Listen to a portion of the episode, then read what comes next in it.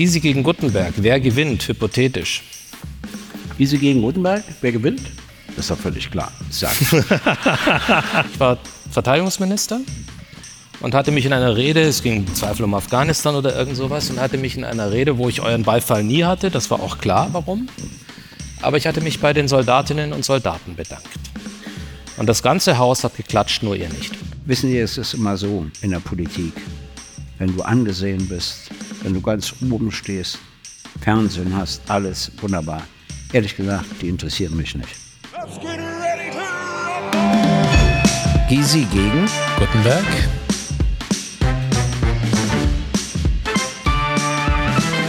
Gysi gegen Gutenberg. Der Deutschland-Podcast. Gysi gegen Gutenberg. Gregor, was magst du gar nicht an Berlin? Das höchste Lob in Berlin lautet, da kann man einfach nicht meckern. Und ich würde mir mal etwas mehr Würdigung für bestimmte Umstände wünschen. Und das Zweite ist, dass ich zu einer Frau gesagt habe, aber ich bitte dich, Klaus Wobreit hat aus dieser Stadt immer eine Metropole gemacht. Und da sagt die zu mir, und, was habe ich davon? und das ist also so. Und insofern lasse ich mich auf ein Streitgespräch mit Urberlinern und Berlinern auch ich nicht ein, weil ich keine Chance habe. Da erzähle ich meine schönste Geschichte mit einem CSU-Bundestagsabgeordneten, habe ich aber schon mehrfach erzählt. Die hast du am Montag schon erzählt gehabt, glaube ich. In Kulmbach? In Kulmbach, ja. ja da muss ich es aber euch auch erzählen, oder ihr. also, und ich war, und irgendwie kam das Bundestagsauto nicht und über, unter Überwindung aller ideologischen Hemmungen entschlossen wir uns gemeinsam ein Taxi zu nehmen. Und wir hatten etwas ganz Seltenes, einen Ur-Berliner Taxifahrer, gibt es ja bloß noch vier oder fünf. Aber einen davon hatten wir.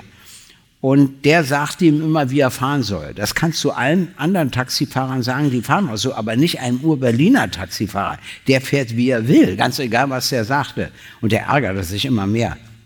Weil der sagte, fahren Sie doch besser so lang, aber der fuhr so lang.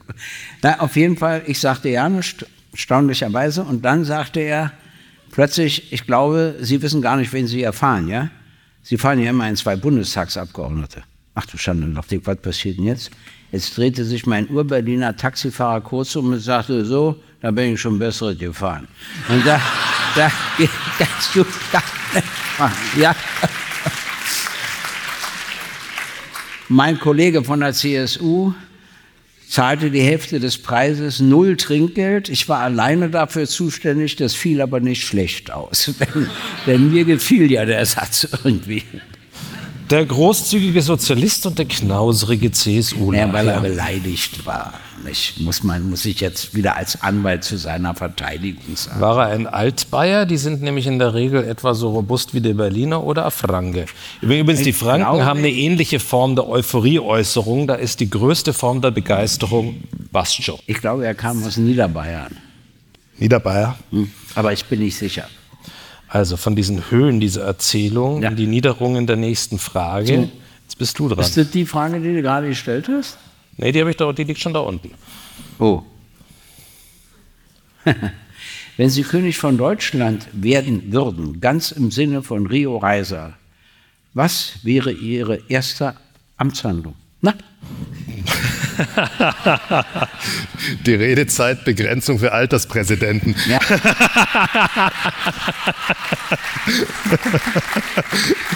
Aber das wäre doch erst nachdem ich die Rolle gespielt habe. Im Zweifel ja, das ging schnell. Ach komm, das frage ich dich auch noch mal. Was wären denn deine? Das Zimmer umräumen. Das Zimmer umräumen? Ja. Erstmal aufräumen vielleicht, oder? Nein, man darf ein Amtszimmer nie so übernehmen, wie es war. Das stimmt. Wenn man das nicht Ach, man umräumt, schon wieder vom Amt. Ja. Ach, Aber das König ist doch ein Amt, oder? König ist, boah. Das wäre doch für dich ja. In dem Palast. Und das müsste alles umgeräumt werden. Das ist mir in dem Palast alles zu kalt. Würde eine Karl-Marx-Statue drinstehen? Na, aber selbstverständlich. Fünf, aber, fünfeinhalb aber nicht, Meter? Aber nicht vor dem Eingang, weil dann die Botschafter alle nicht durchkommen, sondern so irgendwo versteckt. Hm? Na gut, also. Was war das Beste am Studentenleben? die äh, Freiheit zu entscheiden, in Wirklichkeit zu welcher Vorlesung, zu welchem Seminar man geht, wie lange man Pause macht. Und die Freiheit hörte erst auf, wenn du Termine hattest für Prüfungen und Termine für Hausarbeiten hattest, etc. Aber dieses Stück Freiheit habe ich wirklich genossen, im Unterschied zur Schule, wo du immer deine Stunden da setzen musstest und später als Anwalt bestimmen ja immer andere deine Termine, die Gerichte und so weiter. Das habe ich genossen als Student. Und dann das relativ offene Gespräch, eine Zeit lang bis zum Jahr 68, dann wurde es schwierig. Das offene Gespräch, das ja. war einfach in der DDR und schwierig. Zwar wurde dann. es dann schwierig, weil die Sowjetunion in die CSSR zusammen mit Anna einmarschiert war und das war an der Universität schwierig. Und um die DDR zu verstehen, musste man wissen, wenn die juristische Fakultät gemeldet hätte, wir haben überhaupt keine politisch-ideologischen Probleme, alle begrüßen den Einmarsch, wären sie auch unangenehm aufgefallen, weil das nicht geglaubt worden wäre. Das heißt, du musstest dann eine Auseinandersetzung schildern, die du geführt hast und natürlich tapfer und im Sinne der richtigen Linie etc. Und ein Freund von mir, der studierte Geschichte und der wurde relegiert von der Universität. Und der sagte, ich verstehe gar nicht, wieso das als Strafe bezeichnet wird. Ich muss jetzt in die Produktion. Damit gehe ich doch zu den Arbeitern, zur herrschenden Klasse. Mhm. Also das fand ich schon ganz witzig. Und nach einem Jahr konnte er wieder zurück. Aber ein Jahr musste er. Was hat das aus dir gemacht zwischen dem Jahr 68 und dann 21 Jahre? deinen Begriff von Freiheit neu definieren zu müssen? Ja, das hat aus mir eine ganze Menge gemacht, weil ich ein Jahr lang isoliert war. Und zwar nur deshalb, weil Schüler, Studentinnen und Studenten bestraft wurden, weil sie die Studiendisziplin verletzt hatten im Russischunterricht. Aber sie machten daraus eine Gruppe, die die Konterrevolution will, die den Sozialismus abschaffen will, etc völlig überzogen. Und dann wurde ich nach meiner Meinung gefragt, dann habe ich gesagt, also entweder sind Sie Studiendisziplinverletzer, dann kann man das machen, oder das, was ihr beschreibt, das wäre ja nur was völlig anderes, etc. Und dann war nicht mehr die Zehnmode, sondern ich. Und noch ein zweiter, der gesagt hat, ich habe auch wie Gregor das Gefühl, dass man hier Köpfe rollen sehen will. Das, so hatte ich es natürlich nicht formuliert, aber wir waren da beide in einem Kasten drin. Und deshalb weiß ich, wie das ist, wenn du ein Jahr lang isoliert bist und die meisten nicht mit dir sprechen. Meine engsten Freunde haben weiter mit mir gesprochen. Und einen Professor gab es für Arbeitsrecht, Professor Dr. Michas, werde ich nie vergessen. Der sagte plötzlich, komm mal rein zu mir. Der war der Chef des Instituts für Arbeitsrecht und sagte, äh, du musst auch eine Hausarbeit im Arbeitsrecht schreiben. Ja, die gibst du bei mir. Und ich gab sie bei ihm ab und er hat eine Eins drunter geschrieben. Ich weiß gar nicht, ob er sie gelesen hat. Das heißt, du kriegst plötzlich so ein Stück Solidarität, vergisst du nie. Mhm. Deshalb alle anderen Professoren weiß ich gar nicht mehr die Namen. Aber sein werde ich nie vergessen. Also ich habe beides erlebt. Du brauchst dann jemanden, der an deiner Seite steht, aber du musst dich darauf einstellen, dass die meisten das nicht tun. This episode is brought to you by Shopify. Do you have a point of sale system you can trust or is it a real POS. You need Shopify for retail. From accepting payments to managing inventory, Shopify POS has everything you need to sell in person. Go to shopify.com/system all lowercase to take your retail business to the next level today. That's shopify.com/system. Wenn wir über Freiheit reden, hast du die Freiheit, die nächste Karte zu ziehen hier. Wurdest du im Bundestag schon einmal so richtig zur Weißglut getrieben und wenn ja, von wem? wenn ich jetzt Gregor Gysi sage, wäre es ein bisschen zu billig. Ja. Aber zur Weißglut hast du mich ja nie gebracht, sondern das fand ich eigentlich immer tatsächlich amüsant. Ähm, was mich gelegentlich weniger zur Weißglut gebracht hat, sondern eher entsetzt hat, ist, wie niedrig heute die Qualität der Debatten geworden ist. Und wie wenig heute tatsächlich noch wirklich diskutiert wird im Bundestag. Also auch mal einfach schlicht Schlagfertigkeit herausgefordert. Man hat, man hat das Gefühl, da werden Blaupausen abgelesen. Es wird sich in alle Richtungen abgesichert. Und die wenigen Sternstunden, wenn man so will, sind dann gegeben, wenn tatsächlich mal der sogenannte Fraktionszwang aufgehoben ist Richtig. und beispielsweise über große Lebensthemen gesprochen wird oder ähnliches. Und dann hat man plötzlich das Gefühl, da sitzen doch tatsächlich Leute, die könnten, wenn sie wollten. Und ansonsten sind das alles immer schablonenhafte, relativ leider auch intellektuell überschaubare Debatten geworden und wo sich keiner mehr aneinander reibt. Und das hängt natürlich auch ein bisschen damit zusammen, das hat, das hat viele Ursachen. Eine davon ist, dass als ich aufgewachsen bin, gab es noch die drei Fernsehprogramme im Westen. Da hatte man die erste ARD, ZDF und drittes Programm. Und da wurden die Bundestagsdebatten auch noch live übertragen. Heißt im Umkehrschluss, die Protagonisten haben sich dann auch bemüht, anständige Reden zu halten und sich auf eine solche Debatte mal auch entsprechend vorzubereiten und im Zweifel auch gerüstet zu sein, dass mal irgendwie Gegenwind kommt und man dem auch begegnen kann. Heute ist man, wenn es hochkommt, auf dem Spartensender Phoenix bei 0,0000 irgendwas Prozent Einschaltquote. Und das fördert natürlich diese Trägheit noch ein Stück. Oder liege ich da komplett falsch? Ich bin natürlich jetzt aus dem Zirkus auch schon eine ganze Weile draußen, aber das war etwas, wo ich gesagt habe, im Grunde ist das die Repräsentanz unserer Bevölkerung. Und da muss das Niveau höher sein. Also es gibt äh, seltene Momente, zum Beispiel, wenn der Kanzler eine Rede hält und plötzlich der ganze Saal klatscht, was sehr selten ist. Dann merkst du, ah, hier geht es um etwas Grundsätzliches, wo plötzlich eine Einheit besteht. Passiert momentan inflationär Ganz- viel. Ganz selten. Ja. mhm. Ganz selten. Äh, oder umgekehrt, es klatschen alle, nur wir nicht. Das ist auch eine interessante Situation. Dann überlegst du dir, warum wir da eigentlich eine Gegenposition haben und weshalb alle anderen eine andere Position haben. Du musst ja auch darüber nachdenken. Du darfst ja nicht nur sagen, wir haben sowieso recht, die anderen denken nur Quatsch. Du musst ja auch darüber nachdenken. Und äh, natürlich bin ich schon aufgeregt worden.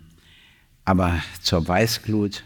Ich kann Ihnen nur folgende Geschichte erzählen von der ersten Debatte im Bundestag, an der ich teilnahm, wo die Taz, die noch nie in mich verliebt war, am nächsten Tag Mich auch nicht. am nächsten Tag schrieb, sie hätten ihn ja bei seiner ersten Rede auch zufrieden lassen können. Aber keine Chance. Die Grünen standen gleich auf und stellten mir Zwischenfragen und die SPD schimpfte auf eine Art und Weise, nicht die Union. Die SPD hasste uns damals. Die wollte nicht, dass wir überhaupt in den Bundestag einziehen. Das haben sie auch offen vor dem Bundesverfassungsgericht gesagt, weil sie uns doch als so eine Art Konkurrenz empfunden haben. Hat sich inzwischen alles geändert, aber damals war das wirklich eine schlimme Situation. Jetzt muss ich Ihnen kurz Folgendes erzählen. Im Januar 1990 kam Egon Barth zu mir und fragte, ob wir bereit sind, der SPD die Grundstücke zurückzugeben, die sie 1946 bei der Vereinigung mit reingebracht hat. Hm? Habe ich gesagt, machen wir. Dann sagte er, machen wir eine Aufstellung? Klar.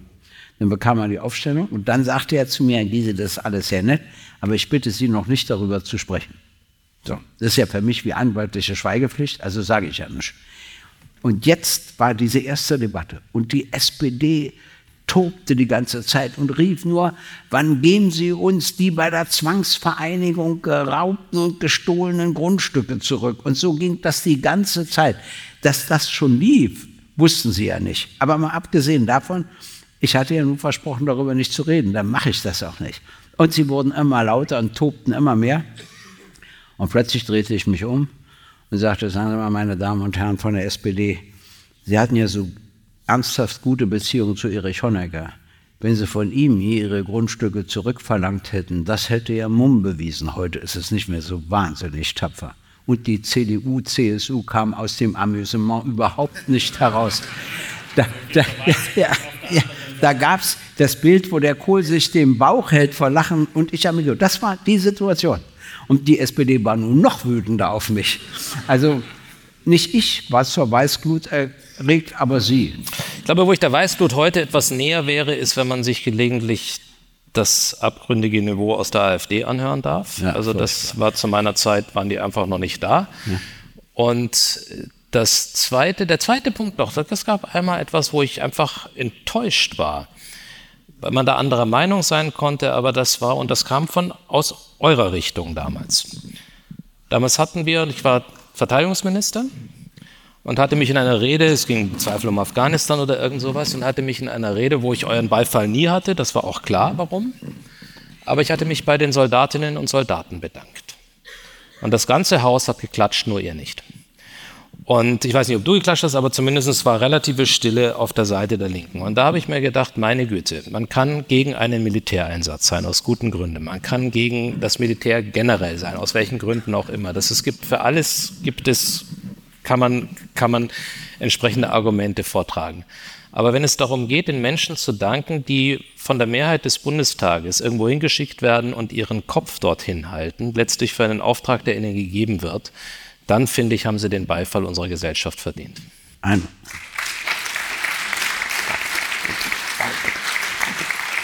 ein Offizier kam zu mir, ob ich auf ein Riesenplakat ein gute Wünsche zu Weihnachten für die Soldaten in Afghanistan schreibe. Und dann guckte er mich mit großen Augen an und dann nahm ich das und sagte, dass ich ihnen wünsche zu Weihnachten, dass sie wieder gesund zu Hause sind und dass sie dann auch zu Hause bleiben dürfen. Also ich habe, äh, und dann sagte er, das ist typisch Gysi, sagte er. Also er bringt es aber nett äh, zum Ausdruck etc. etc.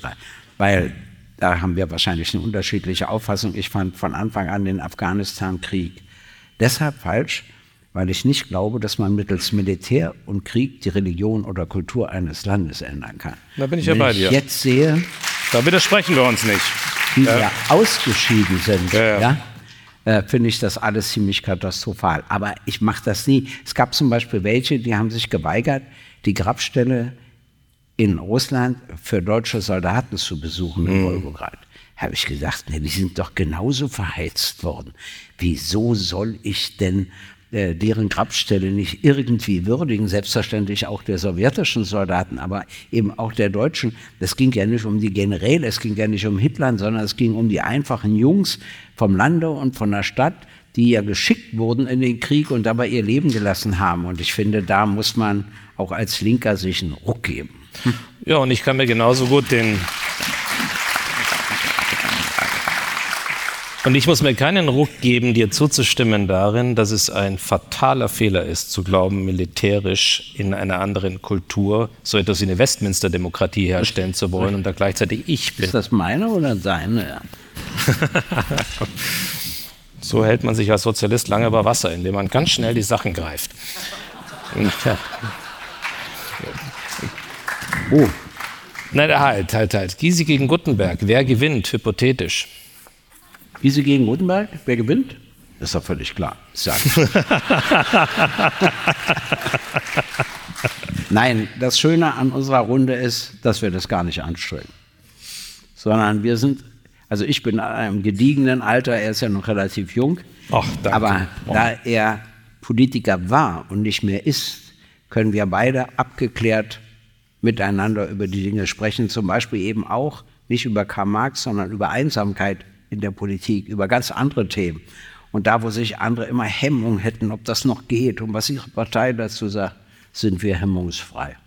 Oder hemmungslos. Ja, das wollte ich nicht sagen. Ich fand hemmungsfrei das schönere Wort. Auch der Poet, der neben mir sitzt hier. Äh, führen Sie also mit mir eine rein geschäftliche Beziehung oder hat sich mittlerweile eher äh, nee, eine Freundschaft zwischen Ihnen entwickelt? Also von der. Von der geschäftlichen Beziehung sind wir in der Hinsicht weit entfernt. Wir machen Meilenweit das ich, meilenweit entfernt. Wir Ein machen, Podcast haben wir beide noch nie einen Cent bekommen, nur um es mal zu sagen, dass Sie mal die Genau. geschäftliche So- Beziehung hier kennen. So viel mal als Hinweis zu den Produzenten, nicht? Ja, Ja, das ja. gebe ich gleich weiter. wir machen das insbesondere auch deswegen, weil wir uns trotz der vollkommen unterschiedlichen Herkunft, Hintergrund und all das einfach mögen. Und das darf man sich auch, auch wenn man gelegentlich einfach vollkommen anderer Ansicht ist. Und deswegen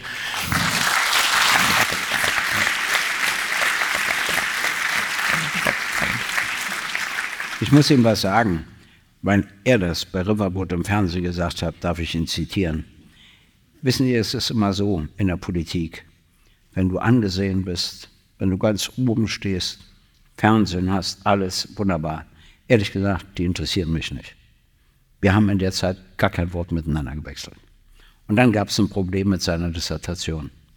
Und plötzlich wollte sich keiner mehr mit ihm fotografieren lassen kaum noch einer mit ihm sehen lassen. Das kann ich nicht. Ich bin Anwalt. Zu mir kommen nur Menschen mit Problemen, die ziehen mich an. Kam gar nicht zurück. Und dann sagt der in, in Riverboot, in dieser Zeit war der Gysi einfach nett zu mir. Das kann ich nicht anders. Sehen Sie mal, der Uli Hoeneß, der muss verliebt in mich gewesen sein. Wenn der mich im Olympiastadion sah, sagte er mir wie folgt Tag.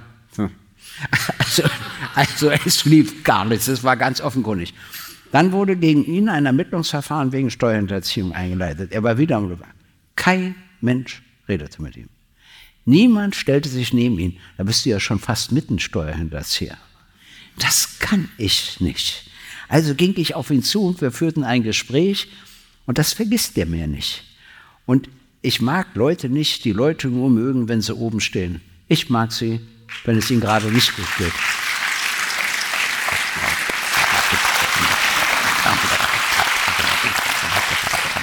Ja, ich habe natürlich vor lauter Rührung vergessen, wer jetzt dran ist und greife mir das einfach.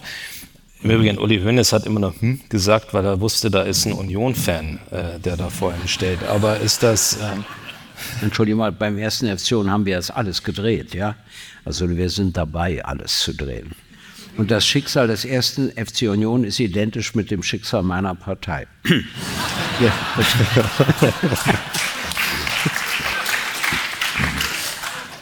So fatalistisch? Jetzt halte ich mal den Mund. Oh, jetzt wird's, jetzt wird's knifflig. Ist das Konzept des Berufsbeamtentums in seiner bestehenden Form noch zeitgemäß? Ja, das hat seine Vor- und seine Nachteile. Um zwei, ab zwei Uhr nachts gibt es dann ein Bier. Ja. Ich will Ihnen den Vorteil und dann den Nachteil sagen. Erstens, das Beamtentum wird geschützt. Und zwar auch durch Leute wie ihn, das heißt durch die Bundesministerinnen und Bundesminister. Die sind für die politische Leitung verantwortlich. Die eigentliche Fachkraft ist immer der beamtete Staatssekretär. Den siehst du aber nicht. Der ist nie im Fernsehen. Der ist auch nie im Rundfunk. Ganz selten kriegst du den mal im Ausschuss. Aber schon das ist schwierig. Und insofern, der Bundesminister oder die Bundesministerin schützt den Beamtenapparat. Denn Sie haben bestimmte Privilegien, Sie können auch bestimmte Entscheidungen treffen, haften für alles, egal ob Sie was damit zu tun haben oder nicht. Also der Generalbundesanwalt musste gehen beim Tod des RAF-Touristen Klein auf dem Bahnhof. Der war ja gar nicht dabei auf dem Bahnhof. Also mit anderen Worten, er hatte ja eigentlich nichts damit zu tun. Aber das habe ich auch erst nach einer Weile begriffen. Da gibt es andere Haftungsgrundsätze. Das Ausstellungsstück wird geopfert damit der Beamtenapparat im Kern erhalten bleibt. Und gegen eine Beamtin oder einen Beamten vorzugehen, ist sehr viel schwieriger. Nun dürfen die nicht streiken. Das ist wieder ein Vorteil hinsichtlich des Funktionierens des Staates. Die Angestellten dürfen streiken, aber nicht die Beamtinnen und Beamten. Das heißt, da ist eine ganze Struktur, ein System entstanden, das auf der einen Seite Beamtinnen und Beamte privilegiert, auf der anderen Seite aber unterprivilegiert, weil sie ihre Lohnforderungen und anderes nie in der Form versuchen können durchzusetzen wie Lohnarbeiterinnen und Lohnarbeiter oder Angestellte etc. Ich denke immer wieder über diese Frage ehrlicherweise nach. Ich habe noch nicht das geniale Modell gefunden. Wofür ich allerdings bin, ich würde die Rente, die gesetzliche, völlig verändern. Ich würde meinen, dass alle mit Erwerbseinkommen in die gesetzliche Rentenversicherung einzahlen müssen, auch Rechtsanwälte, auch Bundestagsabgeordnete, auch Beamtinnen und Beamte. Die können dann aber einen Ausgleich bekommen, damit sie nicht schlechter stehen als heute mit ihren Pensionen. Aber ich finde, alle müssten einzahlen. Es dürfte auch keine Beitragsbemessungsgrenze geben. Wenn einer eine Million verdient, muss er eben seinen Beitrag von einer Million bezahlen. Und für die Spitzenverdiener wird der Rentenanstieg abgeflacht. Wenn wir über solche Reformen nicht nachdenken, dass auch das Beamtentum mit einbezieht, dann wird die Rente irgendwann unbezahlbar und wir diskutieren nur über die Frage, ob man immer später in Rente gehen kann. Und da verwechseln die Bundestagsabgeordneten, tut mir leid, das muss ich als letztes sagen, ihren Beruf mit anderen Berufen. Natürlich kann ich mit 90 Jahren noch im Bundestag sein. Verstehen Sie, ich halte Reden. Sie merken, dass ich nur noch Schnee erzähle, aber ich ja nicht. Ich bin ja, ich, ich, ich bin ja mit meinen Reden zufrieden. Äh, wundere mich nur, über ihre blöden E-Mails. Aber ich muss denen erklären, dass das für den Dachdecker und den Chirurgen nicht gilt. Das heißt, wir müssen mal über andere Strukturen nachdenken. Aber das Beamtentum ganz würde ich nicht abschaffen, aber ich würde es verkleinern. In bestimmten Schlüsselpositionen ist es berechtigt ob es bei Lehrerinnen und Lehrern so berechtigt ist, ob es so in verschiedenen auch Gesundheitsbereichen berechtigt ist, auch in der Wissenschaft. Darüber kann man diskutieren. Aber so ein Kernapparat brauchst du von Leuten, die nicht ausweichen können. Also es wird dich überraschen. Ich habe mit den Beamtenapparaten, mit denen ich zu tun hatte, und damit hatte ich ja naturgemäß im Amt zu tun, weitestgehend sehr gute Erfahrungen gemacht insbesondere jetzt auch nicht nur auf der Spitzenebene, sondern einfach, ich habe eine hohe Motivation feststellen dürfen auch darunter. Das entspricht nicht wirklich dem Klischee, das draußen immer gängig ist. Natürlich gibt es auch die, ja. die äh, gerade in Ministerien, die dort seit 20, 30 Jahren ihre Karriere fristen und ihre Schritte raufgegangen sind und die dann schon dem neuen Minister wissen lassen, es ist uns eigentlich scheißegal, wer unter uns Minister ist. Und die gibt es schon auch. Und auf der anderen Seite ist man aber auf deren Herrschaftswissen auf eine Weise auch angewiesen und die können einen so auflaufen lassen, zumindest in einem großen Ministerium, dass da, da brennen Lunden, die nehmen sie gar nicht wahr. Und, aber insgesamt muss ich sagen, bin ich sehr, sehr gut gefahren. Und ich glaube auch, das darf ich jetzt mal aus der Erfahrung zwölf Jahre USA sagen, wo ich ja die letzten Jahre war. Wenn Sie dort, wenn Sie dort mit bürokratischen Elementen zu tun haben, beginnen Sie wieder von einem deutschen Landratsamt, von einem deutschen, von einem deutschen Rathaus geradezu euphorisch zu schwärmen im Vergleich zu dem, was dort alles nicht läuft. Jetzt kann man hier sagen, gut, hier ist auch vieles wirklich reformbedürftig, notwendig, es muss viel gemacht werden. Aber es ist immer noch auf einem anderen Niveau im Vergleich zu einer selbsterklärten führenden Industrienotion dieser Erde. Und bei einem Punkt bin ich bei dir.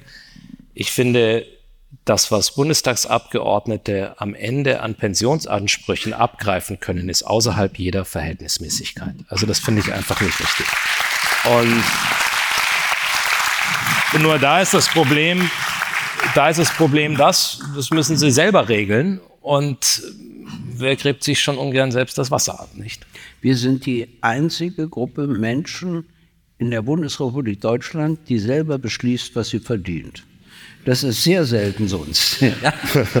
Und äh, das nutzen sie auch aus. Jetzt haben sie einen Trick gefunden, weil es ja immer wieder Debatten gibt, wenn sie ihre Diäten erhöhen. Und der Trick ist, dass wir immer so viel verdienen wie ein Bundesrichter am Bundesgerichtshof oder eine Bundesrichterin. Also nicht Senatsvorsitzende oder Präsidenten, sondern Bundesrichter.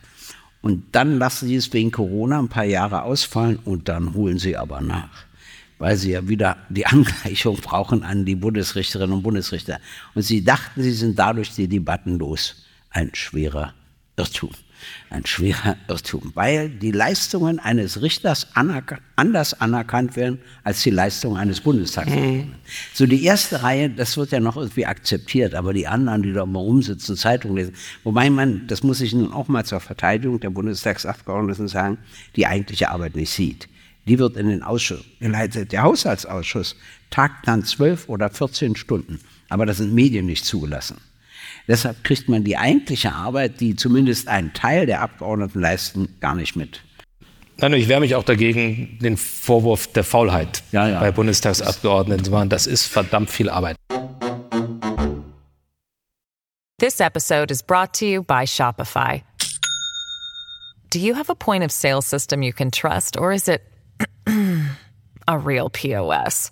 You need Shopify for retail. From accepting payments to managing inventory, Shopify POS has everything you need to sell in person. Go to shopify.com/system all lowercase to take your retail business to the next level today. That's shopify.com/system. Du darfst Welches Vorurteil haben Leute Ihnen gegenüber, das gar nicht stimmt? Dass ich ein netter Kerl bin. Nein. Ähm, ich, ich habe ich hab so wunderbar viele Vorurteile im Leben erfahren dürfen, aber ich bin in einer Situation, wo es mich nicht mehr bekümmert und deswegen mache ich mir darüber eigentlich kaum Gedanken. Also ich finde, ich lasse jedem Menschen gerne sein Urteil oder Vorurteil. Ich finde, Vorurteile sind etwas, was unserer Gesellschaft nicht grundsätzlich gut tut. Es macht gelegentlich schon Sinn, auch mal den Menschen hinter dem zu betrachten, über den man glaubt, eine Meinung zu haben. Und ich finde es heute auch immer wichtiger, sich die Zeit zu nehmen, wenn man jemanden nur aus den Medien kennt, sich tatsächlich den Menschen anzuschauen, der dahinter steckt. Das stimmt. Ich erzähle dir mal eine schöne Geschichte. Da schrieb mir ein Mann aus den alten Bundesländern, dass er zu Weihnachten von seiner Tochter ein eingewickeltes Weihnachtsgeschenk bekam. Ein was für ein Weihnachtsgeschenk? Ein Weihnachtsgeschenk, ein eingewickeltes. Ein eingewickeltes. Und dann sagte er, ich sah sofort, dass es keine CD ist, vieles sprach für ein Buch. Und dann schrieb er, und wie ich meine Tochter kenne, ahnte ich, dass ich mich ärgere, wenn ich das Geschenk auspacke. Also habe ich es nicht ausgepackt. Meine Frau hat drei Tage auf mich eingeredet und gesagt, wickel es doch mal wenigstens aus. Dann habe ich es ausgewickelt und ich hatte absolut recht. Es war ihre Autobiografie. und wenn es einen Politiker gab, den ich nicht ausstehen konnte, waren Sie das. Also habe ich das Buch sofort beiseite gelegt. Wieder hat meine Frau drei Tage auf mich eingesprochen, dass ich doch mal anfangen könnte, es zu lesen. Und dann habe ich angefangen und konnte nicht mehr aufhören und habe inzwischen dadurch ein völlig anderes Bild von Ihnen als meine Vorurteile, die ich vorher hatte, und wollte Ihnen nur danken, dass Sie mein Verhältnis zu meiner Tochter so verbessert haben.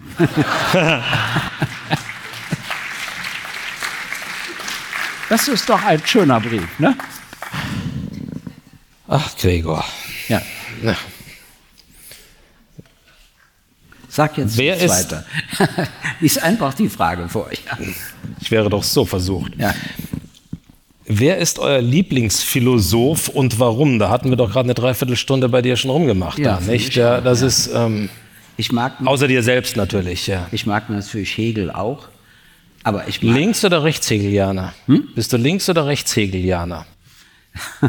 Mitte, Mitte. Also ich finde seine Dialektik, die finde ich genial. Die hat er ja erfunden. Wobei die eigentliche Erfindung der, Dia der Dialektik das Neue Testament ist. Also das muss man sich mal überlegen, du hebst das Alte nicht auf und sagst, in der Schrift steht, aber ich sage euch. Und dann machst du eine Weiterentwicklung. Oh, das hat schon geniale Züge. Und äh, deshalb imponiert mir Dialektik immer. Deshalb imponiert mir auch der jüdische Witz. Also den besten, den kürzesten finde ich ja folgenden, kommt ein Mann nach Hause, ist ganz wütend, sagt sein Bruder, warum bist du denn so wütend? Ah, sagt er, ich habe den Rabbi gefragt, ob ich beim Beten rauchen darf, hat er gesagt, auf gar keinen Fall. Ach du Depp, du hättest fragen müssen, ob du beim Rauchen beten darfst, das hätte er nicht. Das ist Dialektik, ja. Die, die habe ich dadurch mitbekommen. Und so, so lässt uns der nicht religiöse, Weihnachten feiernde Gregor Gysi wissen, was er von der Bibel hält. Reine Dialektik. Also die Bergpredigt halte ich für unverzichtbar. Wenn wir die Bergpredigt im Neuen Testament nicht hätten, hätten wir überhaupt keine allgemein verbindliche Moral in Deutschland. Der Punkt ist der, die Linke kann versuchen, Moralnormen zu formulieren, aber sie hat gar nicht die Kraft dafür zu sorgen, dass sie allgemein verbindlich werden. Nur über die Religion haben wir eine allgemein verbindliche Moral. Natürlich leben die Christinnen und Christen nicht so, wie es in der Bergpredigt steht. Da sollst du ja deine Feinde lieben. Also das fällt auch mir schwer. Und die Sozialistinnen und Sozialisten leben auch nicht so, wie es bei Karl Marx steht, nicht? Richtig. Ja.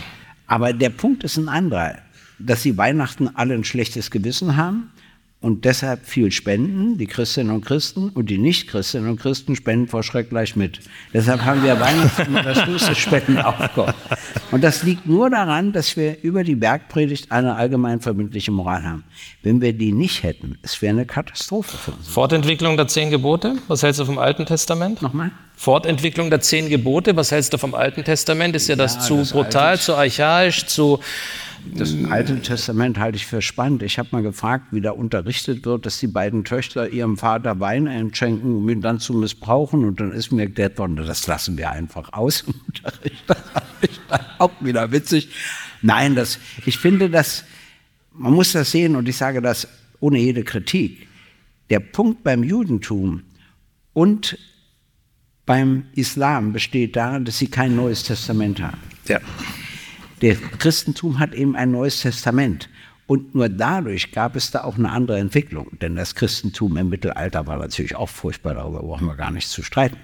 Trotzdem gab es da eine andere Weiterentwicklung. Und das ist interessant. Und der Widerstreit in der jüdischen Welt zwischen den orthodoxen Juden und Juden und den anderen, der nimmt ja auch zu. Weil die einen haben eben eine völlig andere Lebenseinstellung als die anderen. Gut, die Parallelität haben wir in den Kirchen natürlich auch. Nach 2000 Jahren könnte man sagen, ein neues, neues Testament wäre irgendwann mal an der Zeit.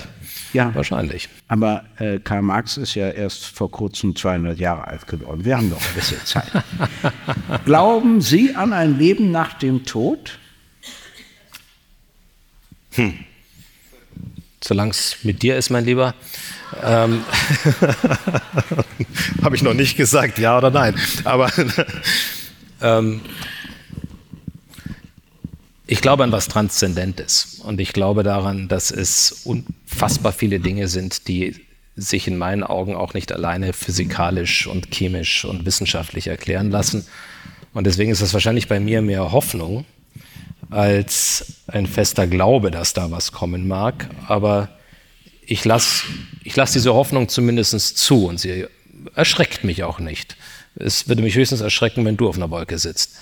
Na, es gibt ja die Agnostiker, die sagen, ich weiß nicht, ob es Gott gibt oder nicht. Dann gehe ich lieber mal davon aus, dass es ihn gibt. Das finde ich auch wieder eine sehr dialektische Herangehensweise.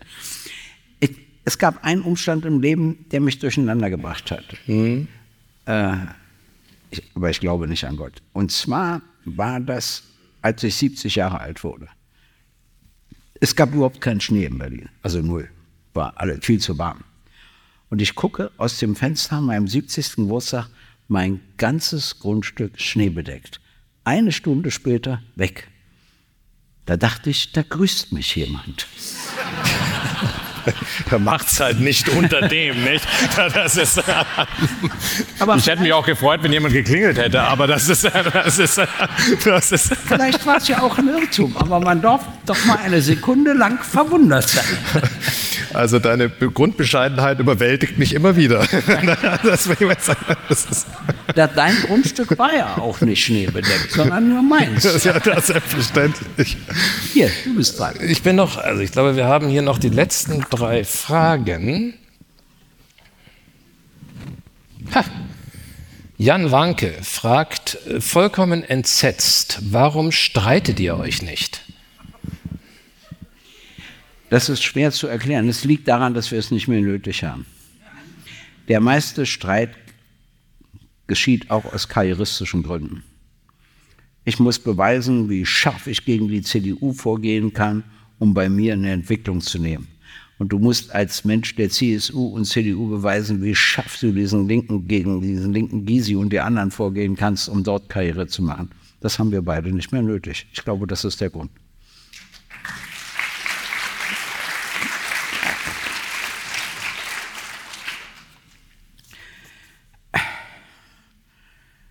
Worauf freust du dich gerade?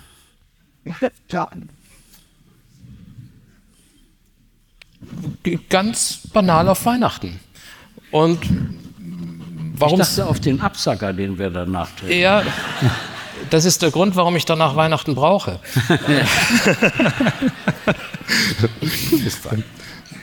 so, jetzt haben wir die vorletzte. Na, also. Ja, von Günter Frühauf, Frage an Herrn Gysi, was hält dich noch in der Linken? Jetzt wird's lustig.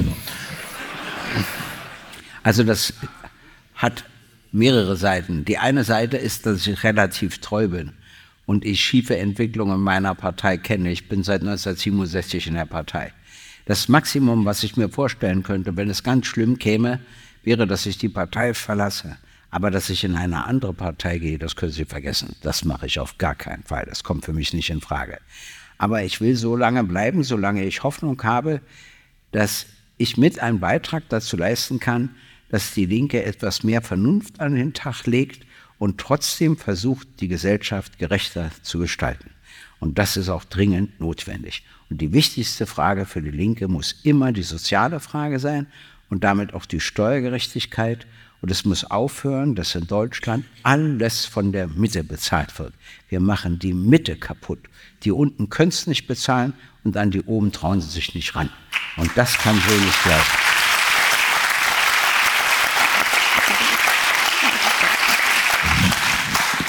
Und bevor ich widersprechen kann, zieht er gleich die letzte Karte, nicht? Also, bevor ich widersprechen kann, ziehst du gleich die letzte Karte. Ja, Nein, na. ich bin, ich, ich, ich will gar nicht widersprechen, weil ich glaube, das Spektrum darf breit bleiben. Es sollte insbesondere auf einer Seite nicht noch mehr wachsen.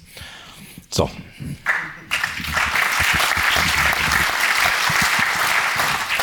An beide. Wie stehen Sie zu der Aussage, jeder ist seines Glückes Schmied? Das heißt ja auch seines Unglückes Schmied, ne? Ja, und an, bei beiden habe ich so meine Erfahrungen gemacht. Und ich glaube, es ist wirklich besonders viel dran. Das Schmieden fällt allerdings leichter, wenn man sich auf Menschen verlassen kann und verlassen will, die einem dabei auch zur Hand gehen. Und nicht davon überzeugt ist, um Himmels Willen alles selbst stemmen, schaffen oder in irgendeiner Form durchführen zu können. Und deswegen halte ich von, davon sehr viel, aber ich glaube, es bedarf schon eines Gemeinschaftssinns auch noch in unserer Gesellschaft. Und wir werden, wenn man den Satz umdrehen wollte, wir werden immer individualistischer und wir werden immer mehr von sehr von, von Ego-Interessen getrieben. Und deswegen kann man sagen, ja, an dem Satz ist viel dran, aber an dem Satz ist am meisten Substanz, wenn er eingebettet ist in eine hoffentlich funktionierende Gemeinschaft und Gesellschaft. Und da mache ich mir, was unser Land anbelangt, derzeit schon einige Sorgen. Also ich glaube, dass ich glaube, dass der Satz zur Hälfte stimmt und das ist für so einen kurzen Satz eine Menge. Zur anderen Hälfte nicht.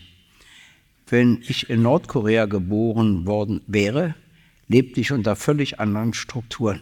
Um dort Glück zu empfinden, müsste ich mich ganz anders verhalten.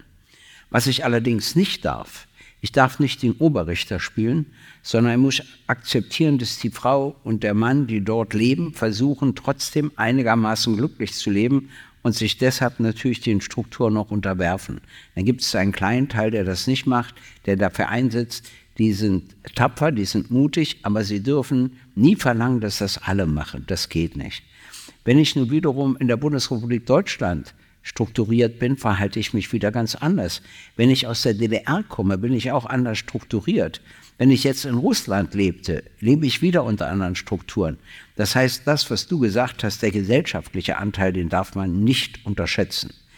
Aber innerhalb des gesellschaftlichen Anteils bin ich natürlich schon für mein Glück und für mein Unglück zuständig. Und was ich möchte als Rechtsanwalt, das ist meine Lebenserfahrung.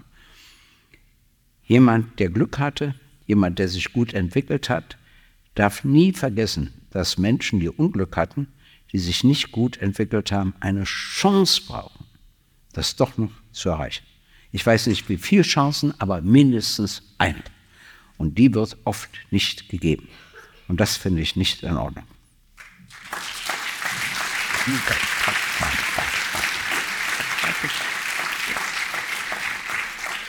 Meine Damen und Herren, und ich muss jetzt natürlich auch sagen, liebe Zuhörerinnen und Zuhörer, weil das Ganze wird ja auch in den nächsten Podcast übertragen. Danke, dass wir uns jetzt doch zwei Stunden ertragen haben. Das ist eine vorweihnachtliche Strafe für einige gewesen. Uns war es ein wirkliches Vergnügen, heute in Berlin bei Ihnen zu sein, sein zu dürfen. Für mich ein bisschen eine Heimkehr in diese Stadt. Und lieber Gregor, du bist deines Glückes Schmied oder Unglück, weil du jetzt. Nein, ich habe eine Bitte. Sag doch mal unsere E-Mail-Adresse, wollen sich die Leute weiß, wenn die. Jetzt wollte ich es gerade rüberdrehen. Nein, nein, nein, nein, nein, nein. Und dieser ausgefuchste Anwalt riecht das natürlich sofort. Schon an deinen Augen sehe ich das. Weißt du, wenn die anfangen zu strahlen, ahne ich schon, was kommt. Aha, mittlerweile, nachdem du jetzt auch nichts zum Greifen hast, ich die Blätter nach hinten geschmissen habe. Aber wir sind uns auch einig. GGG at. Und dann? Und dann hat es was mit offenen Open Gedächtnis. Minds? Open Minds. Punkt. Mail. Media. Danke Media, Ihnen, Media, das ist es. Ja, danke. So, ich hab's gewusst, er hat's gewusst. Meine Damen und Herren, danke Ihnen, einen wunderbaren Abend. Es hat uns richtig viel Freude gemacht, hoffentlich Ihnen auch. Und wir kommen wieder. Wir wünschen Ihnen allen ein schönes Weihnachtsfest. Äh, frohe Weihnachten. Schönes euch, ja. Danke sehr. Gysi gegen Gutenberg ist eine Produktion der Open Minds Media GmbH. Neue Folgen hören Sie jede Woche, überall, wo es Podcasts gibt.